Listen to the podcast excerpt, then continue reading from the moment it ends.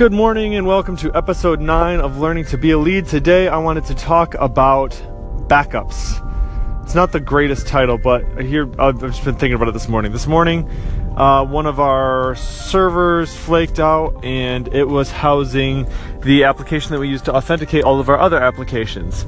So thankfully, uh, this had happened one time before, and what we did then was we made a second um, installation of this application on a separate server so that in the case that this happened again, we could just swap DNS and we'd be back up and running. And that's exactly what we did this morning. So the affected server flaked out. we had a bunch of users complaining not being able to log in.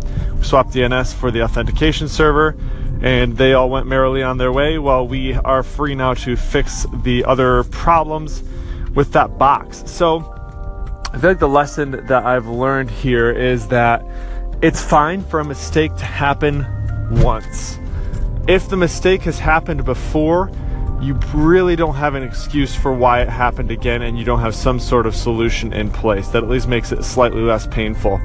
Uh, I listened to a podcast one time. They were talking about Ford um, manufacturing plants versus Nissan manufacturing plants, and Ford was very much driven by here's the numbers. We need to get this many cars out and no, don't stop the line. That was their idea. Never stop the line. Just everything is keep moving. In Nissan, they would stop the line.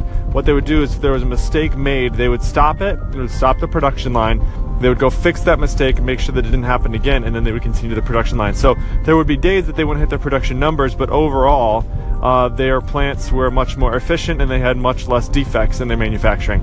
And so that's kind of the idea here: um, is let a mistake happen one time, make sure you take the time to fix that mistake uh, before it happens again, and you'll find that you have less mistakes happening as well. Uh, that's what I'm working on. Thanks, everyone.